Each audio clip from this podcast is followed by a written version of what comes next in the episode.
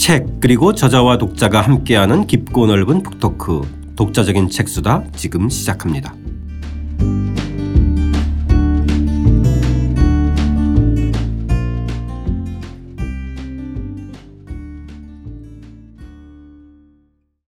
이우견 교수와 함께하는 이우견의 중국 수업 9장 외국 제품 불매 운동을 벌이는 까닭은 편 시작하겠습니다. 저는 책 만 든 사람 김학원입니다. 예, 함께 책을 읽을 김한민입니다. 안녕하세요. 이우견의 중국 수업의 이우견입니다. 도입부 함께 읽으면서 시작하겠습니다. 118쪽입니다. 우리나라가 사드를 배치하자 중국이 한국 제품 불매 운동을 벌이는가 하면 자국민의 한국 관광을 제한하기도 했습니다. 한류 문화 사업, 관광, 의료, 자동차 등 많은 부분이 타격을 입었습니다. 사드 사태 이전부터 중국에서 고전하고 있던 롯데마트는 사드 사태로 회복 불능 상태에 빠져서 아예 중국에서 철수하기도 했습니다. 1992년 한중 수교 이후 최대의 한중 갈등이었습니다. 아 이건 정말 엄청난 사건이었는데 그렇죠. 일단 우리는 지금 불매 운동 하면은 주로 소비자가 주도하는데 예. 중국의 불매 운동은 소비자만이 아니라 정부가 밑바닥에 뭔가를 깔고 있는 듯한. 근데 물론 이제 중국 정부는 자기네들이 주도한 게 아니고 아니다. 민간의 자발적인 뭐 네. 움직임이다 이렇게 얘기를 하고 우리는 모른다 이렇게 얘기하는데 에, 사실은 그렇지는 않죠. 그렇겠죠. 예. 메시지가 있으니까 움직였죠. 예. 더군다나 중국은 국가의 메시지가 상당히 작용하잖아요. 그렇죠. 그 뭐 그리고 굉장히 빨리 간파하고. 역대 모든 이런 불매 운동을 보면 다 에, 정부나 또는 그 공산당하고 연관이 되어 있습니다. 그래서 민간의 자발적인 경우는 사실 그렇게 많지 않죠. 그러니까 이게 순수 어떤 민간의 운동이다라고만 볼 수는 없고 사실 민간의 운동이라고 할 때도 중국 정부가 통제해야 되겠다고 그러면 쉽게 통제합니다. 음. 그런데 그렇지를 않은 거죠. 어, 그러니까 이거는 굉장히 아주 그 국가의 의도 또는 어떤 정치적인 기획이 작동을 한 불매 운동이었던 셈입니다. 예. 1905년에 불매 운동이 처음 시작됐다면서 중국에서는? 이게 미국을 상대로 예. 겁니다.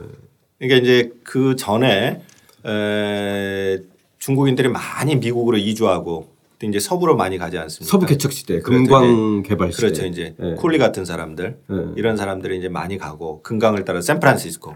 샌프란시스코의 한자 이름이 구금산이거든요. 구금산. 골드 마운틴입니다. 네, 그렇죠. 그러니까 어. 그만큼 황금의 산 이제 황금 서부 이제 저 황금 개척 시대에 이제 그쪽으로 많이 가기도 하고 그다음에 이제 서부가 개척되면서 많은 그 노동력들이 필요하니까 이제 쿨리들을 이제 데려가고 사가는 거죠. 그야말로 이제 아주 싼 가격에 중국인들을 사가서 이제 일을 시키는 거죠. 근데 이제 그러다 보니까 이 서부 쪽에 중국인들이 너무 많이 늘어난 겁니다. 아, 그러니까 그 서부 개척 시대에 백인들 중국 내 사람들만 간 게 아니라 중국인들이 대거 글로 갔군요. 어, 백인들보다 더 많이 몰려옵니다. 아. 어, 그리고 사실은 그때는 이제 그 1860년대 70년대 아니에요? 우리 황병이라는 영화에 기억하실지 모르겠지만 네, 네. 그때 이제 여자들 남자들 다 사가죠. 거의 근으로 떠가지고 사갑니다. 에, 그 이제 컨테이너 한 박스 요즘 뭐 하면 컨테이너 한 박스에 얼마 이제 이런 식으로 사가죠. 어. 아, 그러다 보니까 이제 굉장히 그 서부 쪽에 중국인들이 늘어나게 됩니다. 그런데 에, 중국인들이 늘어나서 백인들의 일자리를 위협하게 되죠. 이제 그러면서 배화 운동이 일어나죠. 그러니까 중국을 배척하는 운동이 에, 미국 서부 지역에서 일어나게 됩니다. 아, 그러니까 LA나 이쪽 서부 지역의 차이나타운의 역사적 있는 거군요. 그렇죠. 거기에 네. 그러니까 그 미국 투어할 때 우리가 그 가볼 만한 지역이 뉴욕보다도 샌프란시스코에 있는 차이나타운 음. 여기는 꼭 가볼 만합니다. 어. 아, 그게 이제 그 차이나타운의 원조고 서부 개척 시대에 서부 개척 시대에 그러기 때문에 1세대의 이주자들. 예, 미국 가시면 샌프란시스코 어, 투어하실 때 거기 차이나타운을 가볼 필요가 있습니다. 음. 이제 그러다 보니까 일자리를 잃게 되고 요즘 뭐 트럼프가 백인들 일자리 때문에 계속 저, 저 정책을 그쪽으로 쓰듯이 이제 정치인들이 야 이렇게 되면 안 되겠는데 백인들이 자꾸 투표권 있는 사람들이 우리 일자리 중국인들 때문에 다 뺏기고 있다 음. 이러는 거죠. 이제 그러니까 중국인들을 몰아내자. 그런데 이제 일부에서는 몰아내면 우리 임금도 올라가고 안 되는데 그러다가 결국에 이제 배화 운동이 일어납니다. 아, 예. 예. 그러니까 여기서 이제 이게 이제 중국 안으로 전파가 되고 저기에서는 미국에서는 중국인들 다 몰아내고 중국 제품도 안 사는데 그러면 우리 국내에서는 미국 물품을 사야 돼? 그러면서 애국주의 운동이 일어나는 거죠. 그래서 이제 우- 더군다나 이제 미국이 에 말하자면 저 침략하기도 하고 그러니까 어 이런 이제 해외 상황, 미국에서 상황과 국내 상황이 맞물리면서 최초의 이제 그 불매 운동이 미국을 상대로 일어나는 셈입니다. 그러니까 참 그 흥미롭네요. 그러니까 중미 갈등과 네. 그 상호 간의 이 그이 이해관계가 1860, 70년대에 서부 개척 시대의 금광의 노동력을 둘러싼 상호 이해 충돌로 시작하네요. 그래서 이제 우리가 뭐 뒤에 가서 다시 중미 관계, 미중 관계를 이제 살펴볼 수 있겠습니다만은 이 그러니까 중국과 미국, 미국과 중국이 상호 관계 속에서 그 이 상호 관계가 악화되거나 또는 풀어지는데 국내 정치가 상당히 좀 밀접하게 연관이 되어 있는 셈이고 네. 최초 일어난 이 불매 운동도 예, 그런 측면에서 어- 어떻게 보면 요즘하고 좀 상징적인 좀, 좀 암시하는 바가 있습니다. 아, 예. 자, 이 1920, 30년대 이 중일 전쟁기에 일본에 대한 불매 운동도 있었는데 초기엔 그러니까 미국에 대한 불매 운동으로 시작했고 지금 선생님 말씀하셨듯이. 그렇죠. 그죠? 예. 그것이 이제 20, 30년대로 넘어가면은 이제 일본에 대한 불, 불매 운동으로 넘어가는데 그 대목도 한번 읽고 이야기해 보겠습니다. 119쪽입니다. 1905년에 일어난 불매 운동으로 미국이라는 적에 대항하여 중국인이 뭉치게 되고 운동이 중국 전역으로 퍼지면서 우리는 중국인으로서 하나다라는 민족 의식을 심어 주었습니다. 이로써 현대 중국에서 반외세 민족주의와 대중 민족주의를 탄생시키는 계기가 되었고 이후 반외세 민족주의 차원에서 외국 제품 불매 운동이 빈번하게 일어나게 되었습니다. 중국은 1949년 사회주의 중국이 수립되기 이전에 여러 나라에게 침략을 당했습니다. 그러다 보니 외국 제품 불매 운동도 자주 일어났습니다. 한 연구에 따르면 1905년 최초의 불매 운동이 일어난 뒤부터 1930년까지 평균 2, 3년마다 한 차례씩 일어났습니다. 1905년부터 1949년까지 주요 대상은 일본 제품이었습니다. 일본의 침략이 지속된 시기였기 때문입니다. 1914년 칭다오를 점령한 일본이 중국에게 치욕적인 21개조 요구를 강요했을 때와 1919년 오사운동 때 1931년 만주사변이 일어났을 때가 절정이었습니다. 그이 시기 이 중일 전쟁 시기의 불매 운동은 추측해 보면은 1500년 이 미국에 대한 불매 운동보다 더 좀 더 강력했을 것 같은데요. 어떤가요? 중국 사람들 마음속에서 일본은 정말 그 미국보다 더 강한 반감이 있죠. 네. 네. 그러니까 우- 우리가 그 예전에 앞에서도 얘기를 했습니다마는 네, 중국인들은 기본적으로 일본은 그냥 오랑 오랑캐 예, 오랑캐, 취급을 했잖아요. 네, 문화적으로 굉장히 네. 아주 자기들보다 수준 낮은 나라라고 생각하는데 네. 그러니까 서구에게 당했던 치욕보다 일본한테 당했던 치욕을 훨씬 더 강하게 기억하고 있는 거죠. 진짜 구역이라고 어, 생각하는 거죠. 그래서 이제 일본이 그 자기 나라를 침략해 오는 데 대한 반감이 훨씬 셌던 것이고 그래서 이제 일본이 음 강압적인 조약을 또 맺으라고 할 때 그러니까 어 청일 전쟁에서 진 뒤로 일본이 계속 이제 중국을 압박하고 31년이 이제 중일 전쟁이 일어날 때까지 그런 거죠. 만주 사변이 일어날 때까지. 그러니까 그 고비 때마다 주요 이제 반일 이것들이 굉장히 이제 방일 정- 정서가 강해지고 네. 에, 항일 반일과 더불어서 일본 제품 불매 운동이 일어나는 셈이죠. 근데 이 당시에 일본 제품이 굉장히 많이 들어오는데 한편으로는 그 중국 사람들이 서구적인 제품도 좋아하지만 일본 제품을 굉장히 좋아하기도 했어요. 그렇죠. 그러니까 반, 저 불매 운동이 일어납니다. 아 예. 중국인들이 아- 그 물품을 좋아하지 않으면 불매 운동이 안아 일어나죠. 그렇죠. 예. 많이 퍼지니까 불매 운동. 그렇죠. 일제 안 쓰는데 뭐 불매 운동을 예, 굳이. 그때는 일제라고 안 부르고 동양제라고 그랬거든요. 이 동양 제품. 아. 그러니까 이제 그 일제 시대에는 일제 강점기에는 동양이란 말을 일본이 쓰지 않습니까? 이렇게 네. 동 동아시아권을 동쪽에서 하나로, 오는. 예, 예, 하나로 이렇게 묶느라고. 근데 이제 그래서 이- 그런 제품들은 어 중국제보다 훨씬 더 질도 좋고 다들 갖고 싶어 하는 겁니다. 그러니까 불매 운동이 일어나는 셈이죠. 음. 이게 이제 주요 타겟이 그래서 일본 제품 불매 운동이 지속됐던 물론 그 영국이나 미국에 대한 불매 운동도 간헐적으로 있었지만 주요한 타겟은 타, 타겟은 주로 일본 제품이었습니다. 네. 그러니까 역사적인 맥락으로 보면은 그러면 불매 운동 역시도 이제 마오 시대가 들어서면 좀 줄어들 것 같아요. 그 선생님 책을 쭉 읽다 보면 어떤 주제든지 간에 전통 사회에서부터 마오 시대, 네. 그 다음에 이제 개혁 개방 시기, 그 다음에 뭐 지금 이렇게 좀, 좀 흐름이 좀 잡히는 것 같아요. 뭔가 이렇게 격변의 시기가 한 한 세 번 네 번. 그렇죠. 네. 그러니까 이제 중국이 그 매듭이 좀 굵게 역사의 매듭이 좀 굵게 지어지죠. 네.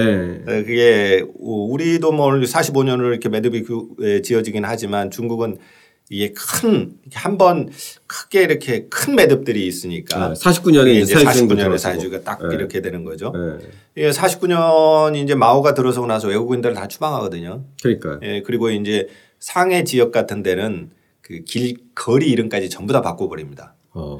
지금 상해의 거리 지명은 이 성의 이름, 그 다음에 수도의 이름, 아니 저성 도시, 성도저 우리로 보면 뭐 도청 소재지나 이런데 이름으로 이렇게 다 되어 있는데 예전에는 뭐 뭐 Queen Elizabeth Street 뭐 이렇게 돼 있고 뭐 이렇거든요. 다 그러니까 제국주의가 붙여놓은 거리 이름을 전부 다 없애버립니다. 아.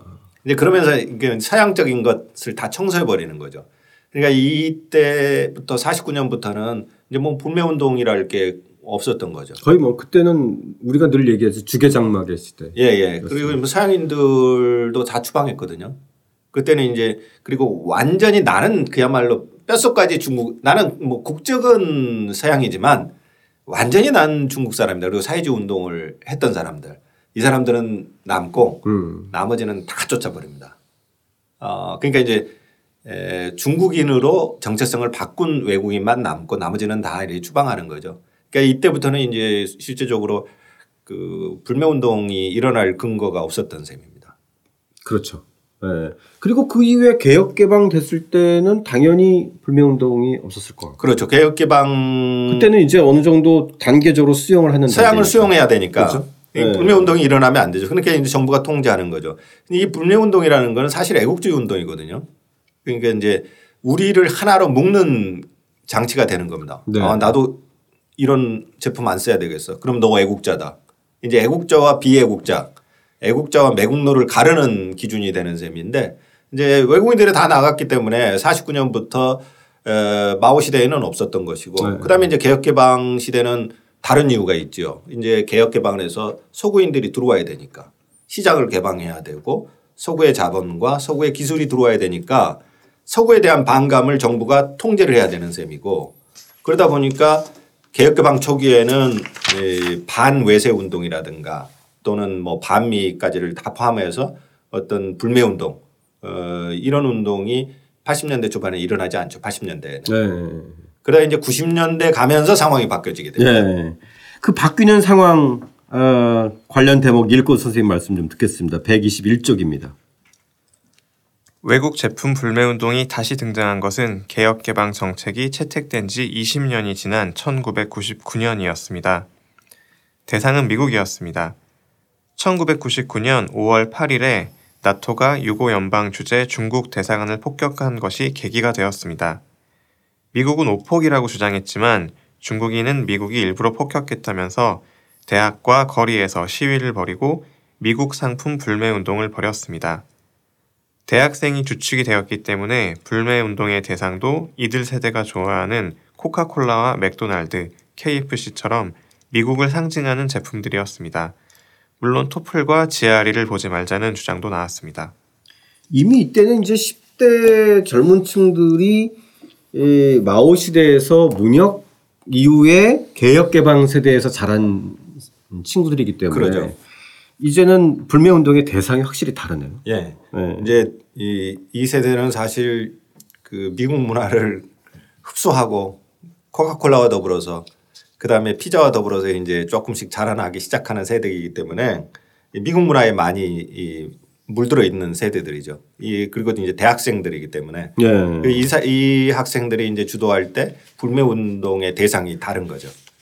근데 사실 이 세대들은 불매 운동 해도 실제로 워낙 뭐 콜라 마시고 맥 저기 뭐야 맥도날드 햄버거 먹고 자라서 예. 실제 효과는 별로 없을 것 같은 느낌. 이제부터 이게 미국 문화가 자기 삶에 들어와 있는 겁니다. 네. 이게 기성세대하고 다르게. 한다고 해놓고서 이제 뭐 배달 시켜 먹고 이럴 수 예, 있는. 그렇죠. 이제 코카콜라하고 미국 문화를 상징하는 모든 것들이 들어와 있기 때문에 네. 다른 거죠. 그러니까 정치적으로는 반미인데 미국 생활 문화는 이 소비 문화는 이미 자신들이 일상생활에서 누리고 있는 셈이었죠. 네. 실질적인 효과라기보다도 어떤 정치적인 이런 그 메시지나 압박 예. 이런 것일 가능성이 있겠네요. 이 사태가 굉장히 중요한 게 네. 그 미중 갈등이 이제 그 대중들 사이에서 폭발하는 사건 이렇게 이제 볼 수 있습니다. 그러니까 에 미국이 이제 중국을 봉쇄하고 그다음에 중국에 대한 압박을 개시한 게 1995년부터 이렇게 좀 정책이 바뀌어지거든요. 이때 이제 압박을 펴기 시작을 합니다.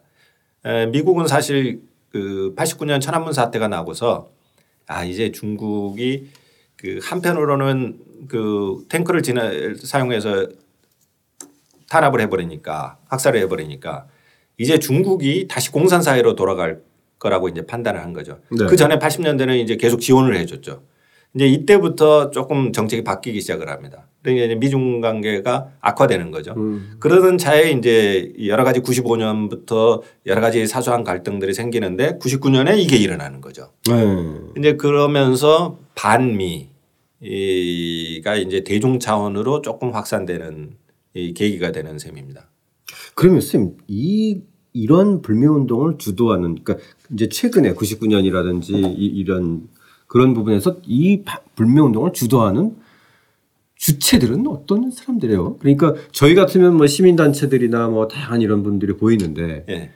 중국에도 그런 어떤 그 이런 대중적인 지지 기반을 가지면서 주도할 수 있는 이때는 시민 단체들이 있어요. 이때는 주로 이제 인터넷에서부터 시작이 됐습니다. 아, 아, 이제 중국은 그 기존의 어떤 사회단체라든가 시민단체라 이런 게 없기 때문에 네. 물론 요즘에는 이제 노동자나 뭐 이런 데에서 노동자단체도 있고 그렇습니다만은 어, 이때만 해도 없기 때문에 주로 이제 인터넷 예, 시 굉장히 그 여론 창구가 되는 셈이죠. 그래서 이제 자발적으로 모이기도 하고 음. 어 이게 굉장히 그 언론에서 이제 뭐 미국이 우리나라 대사관을 폭격해 버렸다. 이건 실제적으로 자기들은 오폭이라고 그러지만 의도성이 있다. 이제 그렇게 이러면서 맨날 몇 날 며칠에 어디에서 그냥 모이자. 이제 이렇게 해서 어, 자발적으로 이제 굉장히 많이 모이게 되는 셈이었죠. 그러니까 생각보다 중국이 그 공식적인 레벨하고 비공식적인 레벨이 굉장히 이원화돼 있어요. 아. 그러니까 이제 우리는 언론 자유가 없다라는 것은 공식 레벨에서는 그렇고 근데 자기들끼리 소통하는 이런 부분은 굉장히 또 발달돼 있거든요. 네. 그래서 이제 그런 음- 그런 차원에서 그런 레벨에서 소통해서 시위가 진행된 셈입니다. 음. 그러면은 이제 큰 흐름에서는 주로 미국하고의 그런 갈등이 야기될 수밖에 없는 것 같고 예. 그 과정에서 이번에 사드 같은 경우는 그 과정에서 부분적으로 한국도 어, 어떤 점에서 이번에 사드처럼 과정 과정에서 우리가 어떠한 태도를 취하느냐에 따라서 어, 또 다시 반복될 수 있는 과정이기도 하네요. 그러니까 사드로 인한 불매 운동은 이전의 불매 운동하고 굉장히 달랐던 부분이 있죠. 그게 네. 이제 뭐냐면 이전에는 불매 운동이 다 서구나 일본 그러니까 중국을 압박하고 중국을 침략했던 나라들에 가지고 있는 그 오래된 오래 묵은 그 감정 아, 그렇죠. 이게 일시적인 어떤 기- 사건이나 계기를 통해서 이렇게 폭발한 거거든요. 일본이라든가 프랑스라든가 미국이라든가 다 우리는 그렇습니다. 뭐 중국을 침략한 적도 우리는. 그런 적 없잖아요. 예. 그러니까 이제 그런 측면에서 보자면 사드가 이전에 사드로 인한 불매 운동이 이전에 중국에서 일어났던 불매 운동하고 굉장히 큰 차이를 지니는 부분이죠. 음. 예, 이게 우리는 뭐 침략한 적도 없고. 그러니까 이제 우리가 이게 우리가 생각하는 사드에 관한 문제하고요. 중국인들이 생각하는 사드 문제가 다르다라는 것을 말해주는 대목입니다. 배후에 미국이 있다 이런 건가요? 그렇죠. 음. 그러니까 이제 사드 배치의 기획부터 프로그램부터 주체 이거는 다 미국이라고 중국인들은 생각하는 거고 우리는 우리의 자유를 위해서 들여왔다고 생각하는 거고 음. 그러니까 중국이 바라보는 사드 문제하고 우리가 생각하는 사드 문제하고 차원이 다른 셈이고 그러니까 이제 그러니까 누가 더 중요한지 니네들 잘 판단해라 이런 또 메시지도 있나요? 어 네. 그럴 수도 있죠. 네. 이제 사실은 에, 중국하고는 경제적으로 이득을 많이 얻으면서 한국이 음. 에, 결국은 한국이 우리를 위협하는 미국 편에 서는구나. 이제 이렇게 생각한 거죠. 음, 그럴 수 있겠죠. 예. 예. 어, 특히 이제 그 롯데 배신감을 느끼는 부분이 그런 부분하고도 상관이 있는데 음, 롯데 면세점이 많이 돈 벌었잖아요. 아, 그렇죠. 중국 관광객한테. 네, 엄청 벌었죠. 근데 롯데가 부지를 제공해 뭐 롯데가 강압이든 뭐 어쨌든 음. 이제 어쨌든 결과적으로는 롯데가 중국인의 관- 관점에서 봤을 때는. 돈은 우리한테 벌고 음. 의리를 배신한 걸로 여기는 겁니다. 그러니까 아주 중국인들이 단순하게 생각하면 음. 우리한테 돈 벌고 잘 지내놓고는 우리를 위협하는데 땅을 내줘 이렇게 생각을 해버리는 거죠. 어, 그것 명확하네요. 그렇게 얘기해 보면. 그러니까 이게 뭐 정치적으로 다 복잡하면 중국인들은 의리 오, 저런 의리를 인과 안 지킬 수가 의 있냐. 이런 거 되게 예, 중요했어요. 이제 그렇게 생각을 해버리는 거죠. 그래서 롯데가 이제 타겟이 돼버리는 게 바로 그런. 그러니까 롯데가 면세점은 없이 중국하고 돈을 안 벌었어요. 그리고 그냥 부지만 제공했다면 또 달랐을 거예요. 음. 근데 롯데는 면세점을 통해서 엄청나게 그 중국 관광객에 또 부를 축적했거든요. 그런데 이렇게 이럴 수가 있느냐. 롯데로서는 물론 억울하겠죠. 그런데 중국인들 입장에서는 이 사드를 한국 정부가 자율적으로 한 게 아니라 미국이 중국을 봉쇄하기 위한 정책의 일환이라고 생각을 하고 있고 그런데 거기에 롯데가 이럴 수 있느냐 이렇게 돼버린 거죠. 그러니까 우리 생각하고 다른 부분이 있는 거죠. 그러니까 이- 이런 불매 운동은 이전의 불매 운동과 좀 차원이 다른 셈입니다. 아, 그러네요. 사드에 대한 불매 운동을에 대한 선생님 설명을 들으니까 좀 조금 명확해진 것 같아요.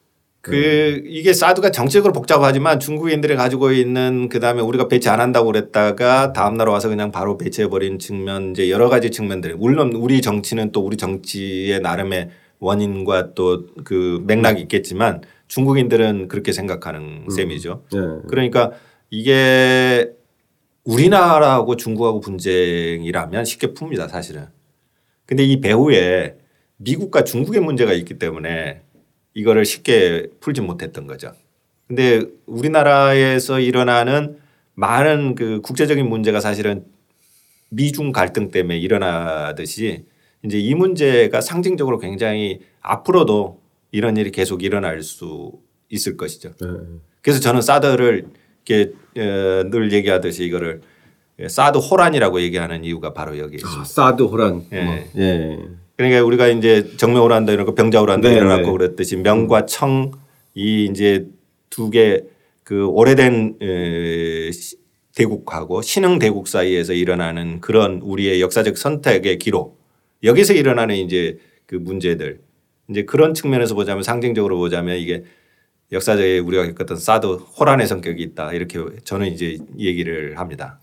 그 물론 이제 훨씬 더 더 안으로 들어가면은 다양한 복잡하고 깊은 문제들이 있겠지만 선생님 말씀 드리니까 롯데도 중국에 그렇게 해서 돈을 벌었으면 그 네. 문화적인 중국을 이해하면서 뭔가 다른 방법을 찾을 법도 한데 어떻게 보면 좀 그 점도 좀 미흡했다는 측면도 있나요? 롯데가 아, 이렇게 말씀드리면 이게 어떨지 모르겠지만 롯데가 백화점이나 슈퍼는 다 실패했어요. 네. 아, 그리고 이 롯데마트가 거의 문 닫을 지경이었어요. 근데 롯데는 어- 어떻게 보면 울고 싶은데 뺨 때려준 겁니다. 음, 음. 그러면서 롯데는 우리나라 국민들한테는 민족 기업이 됐어요. 아. 사드로 피해를 입은. 음. 그 전에 왜 그런가 하면 어, 이마트도 실패했어요. 중국에서. 아. 그래서 이마트도 철수를 했거든요. 이제 이마트도 실패. 그러니까 그 유통업이 그렇게 우리가 들어가서 성공하지는 못했어요. 음. 예, 다 실패를 했고 이제 그 유일하게 이제 면세점의 경우는 이제 우리나라 와서 중국인 그렇죠. 관광객들이 소비를 하니까 이건 다른 문제고. 네네. 그러니까 중국의 대도시에 롯데가 공격적으로 백화점을 진출시켰습니다. 음. 그런데 다 실패했어요. 그러니까 중국 문화에 대한 이해가 좀 부족. 그런 거죠. 큰 측면이 그래서 이게 뭐냐면. 네. 소매업이고 어 그런데 소매업은 굉장히 아주 여러 가지 측면에서 전략들이 필요한데 단순히 가격 요소나 뭐 그다음에 중국 시장이 만만치 않은데 가서 다 실패한 거죠. 음. 중국 사업에 중국에 가서 성공한 사람보다요 실패한 사람이 훨씬 많습니다. 더군다나 중국에서는 롯데가 일본하고 연관성이 있다는 거를 알고 있기 때문에 문화적으로도 거부감이 있을 거 아니에요. 그렇죠? 그것도 작용했어요. 그렇다면은 그렇다면 롯데가 훨씬 더 중국에 들어갈 때도 뭔가 그러니까 그런 배경들을 다 이해하고 중국인들이 보기에는 롯데에 대한 감정이 굉장히 안 좋은 거죠. 그렇죠. 일본 제일 동포가 하는 기업이지. 그 다음에 돈은 벌었는데 또 미국한테 또 이렇게 하지. 롯데 의도하고는 상관없이 네. 중국인들이 그렇게 받아들이는 거죠. 음. 그러니까 일본에 대한 감정도 안 좋은데 이렇게 생각을 했던 거죠. 근데 롯데가 굉장히 그 베이징의 왕푸 중에도 큰 백화점을 어, 세웠었어요. 네. 그것도 망했죠. 음. 어, 근데 대부분 다 망했어요 지금. 어. 어, 그런데 이제 그러던 차에 이게 또 터진 거죠. 네. 그러니까 롯데는 이제 굉장히 아주 힘들었죠. 그렇지만 요즘 다시 면세점은 살아나고 있죠. 자, 그럼 궁금한 게 이런 불매 운동에 현재 벌어지고 이런 것들에 대해서 네. 중국 내부의 시선들은 좀 어때요?